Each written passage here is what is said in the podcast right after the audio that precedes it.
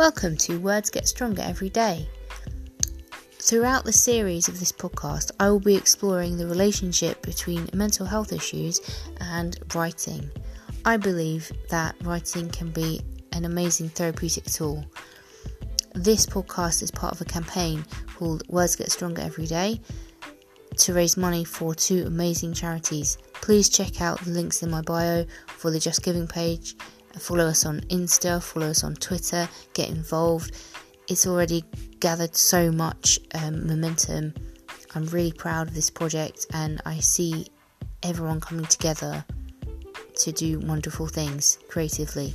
So I will be interviewing people, reading poetry, some of your poetry, hopefully. So stay, stay tuned for the next episode. Thanks.